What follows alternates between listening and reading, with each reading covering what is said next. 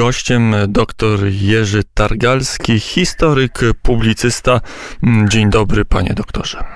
Dzień dobry panu, dzień dobry państwu. No to skoro mamy geopolitykę, to zajmijmy się na chwilę polityką wschodnią, bo mm, najbliższe sąsiedztwo Polski mm, no, chyba dawno nie było tak, przynajmniej od drugiego Majdanu, mm, tak ciekawym polem obserwacji. Zanim Białoruś, bo o tym też oczywiście porozmawiamy, to najpierw Ukraina, wizyta e, prezydenta Andrzeja Dudy w Kijowie. Chyba przebił się okrzyk pana prezydenta. Zdaje się, że tam podpisano e, kilka ważnych dokumentów i że to to była wizyta, która może gdzieś się zapisać, może nie jako najważniejsza, ale jako mm, istotny e, element, czy istotny punkt na historii stosunków polsko-ukraińskich. E, tak, chociaż e, prasa ukraińska stwierdziła, że przełomu nie było, no to jednak jest zapowiedź zasadniczej poprawy stosunków, z tym, że wszyscy podkreślają, że nie ma tutaj konkretów. Dlatego, że wspólna deklaracja, która jest oczywiście bardzo dobra, e, mówi o pogłębianiu współpracy, e, o tworzeniu korytarza północ-południe, ale żadnych konkretów nie ma.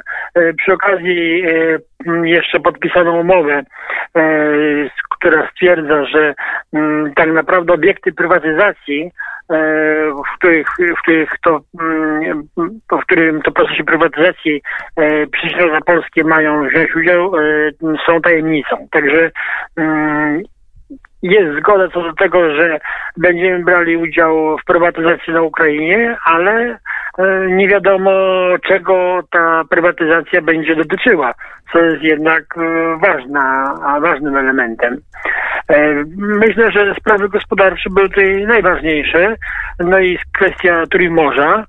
E, chociaż ja wiem, że e, Ukrainożercy się oczywiście rzucili na prezydenta, ale Ukrainożercy, no, taka ich natura, prawda, że zawsze będą szukali jakiegoś powodu do ataku.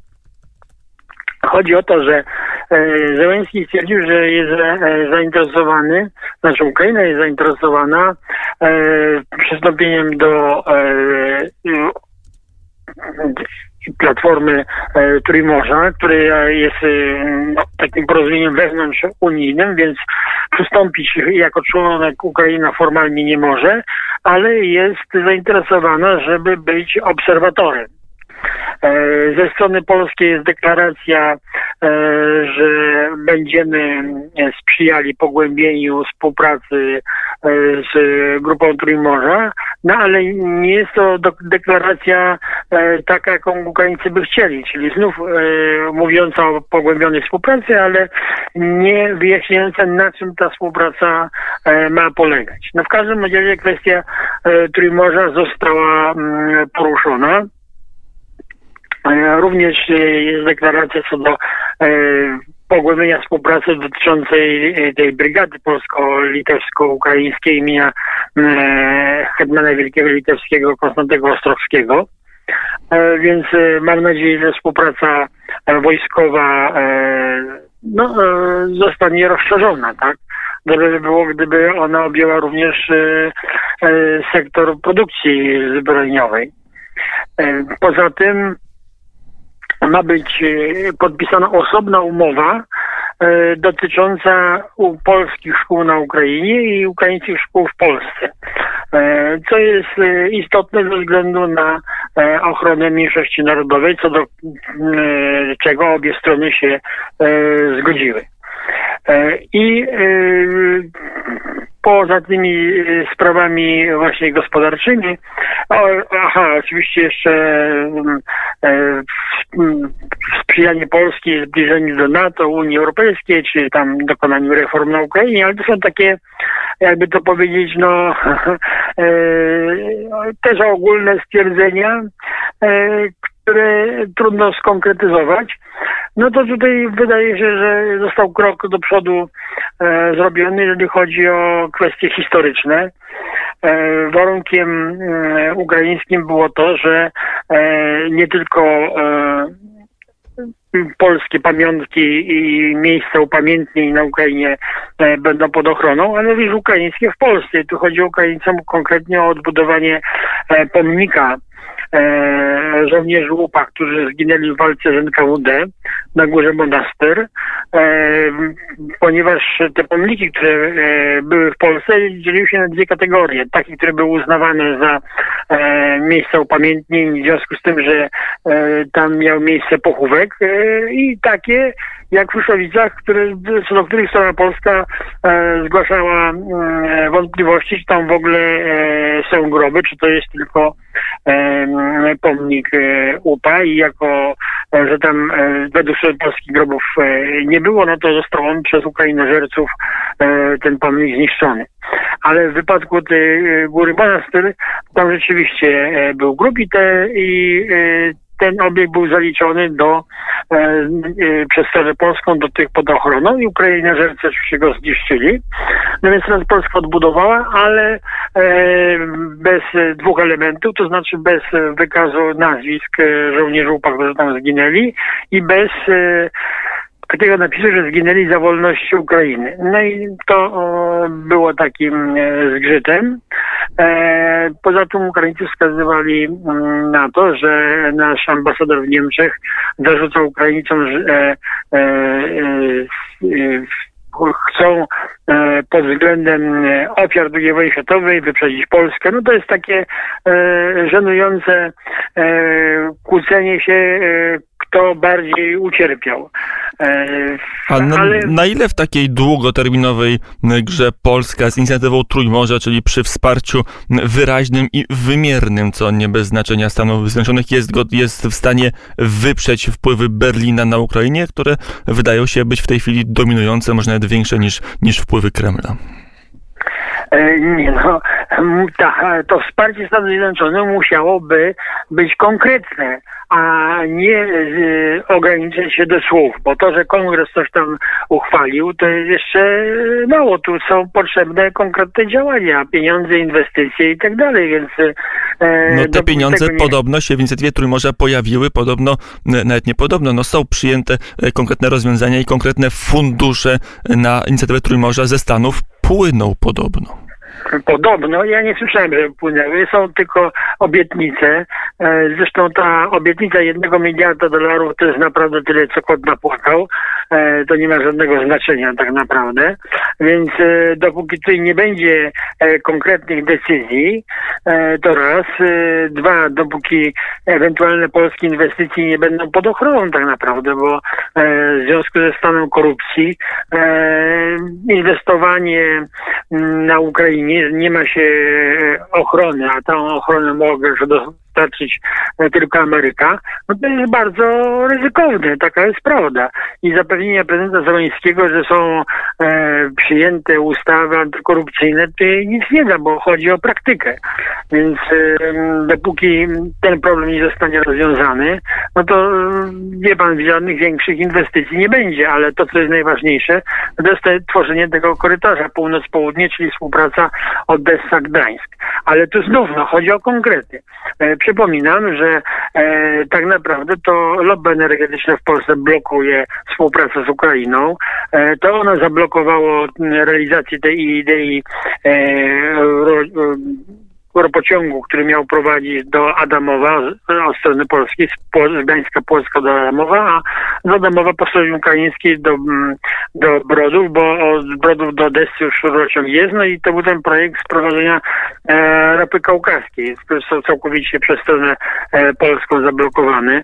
E, Jest pomysł od e, kilku lat, żeby dobudować e, 70 kilometrów trakcji elektrycznej i żeby Polacy e, zainwestowali w elektrownię atomową w Chmielniku, Chmielnickim e, i e, wtedy no, można e, mieć tanią energię elektryczną e, z Ukrainy, no, ale to nie jest w interesie lobby energetycznego w Polsce, więc e, są rozmaite projekty istotne, e, które dotychczas były blokowane, więc jeżeli teraz rzeczywiście zostaną blokowane i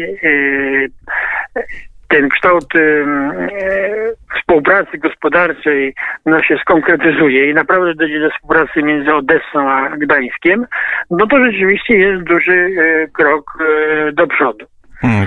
Ale w Polsce mm, o tym się nie mówi. Najważniejsze dla strony polskiej, dla strony propagandowej jest oczywiście możliwość e, dokonywania ekshumacji i e, upamiętnień Dlatego, panie doktorze, ofiar polskich. My o tym e, mówimy na antenie Radia Wnet, e, którego gościem jest dr Jerzy e, Targalski. Kiedyś był projekt Odessa Brody, rok 2007, szczyt energetyczny w Krakowie. Wtedy się nie udało. Jaka jest szansa, że teraz się uda zmienić gazową geopolitykę regionu nie tylko w Polsce poprzez połączenie z szelfem norweskim, ale także dalej na wschód? Nie, no, jeżeli chodzi o gaz, to sprawa jest zaawansowana, dlatego że będziemy, e, e, znaczy no są inwestycje, będziemy sprzedawali ten gaz na Ukrainę. E, PGNiG będzie prowadziło poszukiwania, jak znajdzie, to będzie prowadziło wydobycie gazu po stronie ukraińskiej, ale to jest kwestia tylko gazu, a e, kwestia kluczowa to nie jest gaz, tylko ropa naftowa. Więc e, tutaj sprawa została zablokowana. Ważna jest sprawa energii elektrycznej. Czy są szanse na to wszystko? No wie pan, szanse są zawsze, ale dopóki nie będzie żadnych konkretów, no to trudno o czymkolwiek e, mówić. Ten udział Polski w prywatyzacji sektora energetycznego jest bardzo obiecujący ale jak mówię, no to są na razie wyłącznie deklaracje. E, więc dopóki nie będzie konkretów, to nie, będzie, nie można ocenić e, tej sytuacji. Czy ona rzeczywiście e, się radykalnie zmieniła. Podobnie jak nie wiemy, czy za deklaracjami pójdą działania, czyli polskie ekipy ekshumacyjne wejdą na teren Ukrainy i będzie można wejść tę sprawę mm, uczczenia ofiar rzezi wołyjskiej zrealizować. Mm, to jeszcze przejdźmy do mm, kraju. Oczywiście kwestia ekshumacji jest kwestią żywotną. Nawet część polityków Prawa i Sprawiedliwości, mm, no, która ma pewien kredyt zaufania dla strony ukraińskiej, mówiła, że bez e, tego odblokowania nie da się pójść dalej w relacjach. Jak się okazało, da się. Nie wiem, czy to dobrze, czy to źle, to już podstawiam, pozostawiam ocenie e, państwa. E, kwestia Białorusi dosłownie na, na krótko, bo wydaje się, że w tej chwili pozycja Aleksandra Łukaszenki się umocniła i przynajmniej na razie nie ma realnego zagrożenia, że dziś lub jutro przyjdzie informacja, że Aleksander Łukaszenko musiał uciekać z pałacu albo że został z niego przez demonstrantów wyprowadzony. No moim zdaniem wcale się nie umocniła, wprost przeciwnie.